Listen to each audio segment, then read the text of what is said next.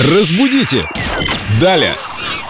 Иногда я предпочитаю социальным сетям реальность, особенно в те минуты, когда к нам присоединяется Виктория Полякова, наш прелестный культуролог. В группе «Эльдорадио ВКонтакте» раздел «Идиомы для Виктории Поляковой» пишет Татьяна Старостина.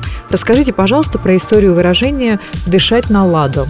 Дышать наладом. Кстати, иногда это выражение пишут сразу неверно и пишут «дышать наладом». Да, то есть слитно. Как будто наладили только что-то.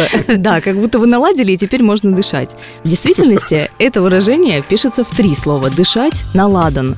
А ладан – это такая ароматическая смола, которую в церквях чаще всего используют, и у нее довольно специфический, очень узнаваемый запах.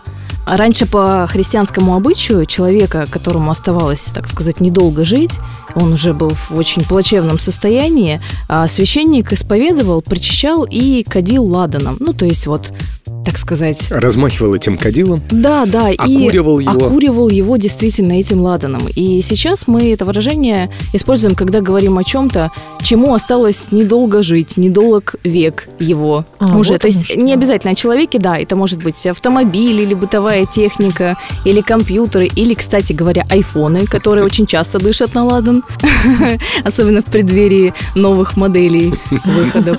Ну, не знаю, у меня нормально дышит. Не на ладан? Надеюсь, что нет. Я про свой промолчу.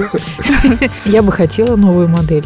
Чего уж там скрывать. Мой дышит на ладан, кто еще не слышит. Идея подарка. Вот мы и ответили на вопрос, который вы задали, Татьяна, в официальной группе «Эльдорадио ВКонтакте» в рубрике «Идиомы для Виктории Поляковой». Да, спасибо большое. Пишите еще, мы обязательно на них ответим. В эфире «Эльдорадио». Разбудите! Далее!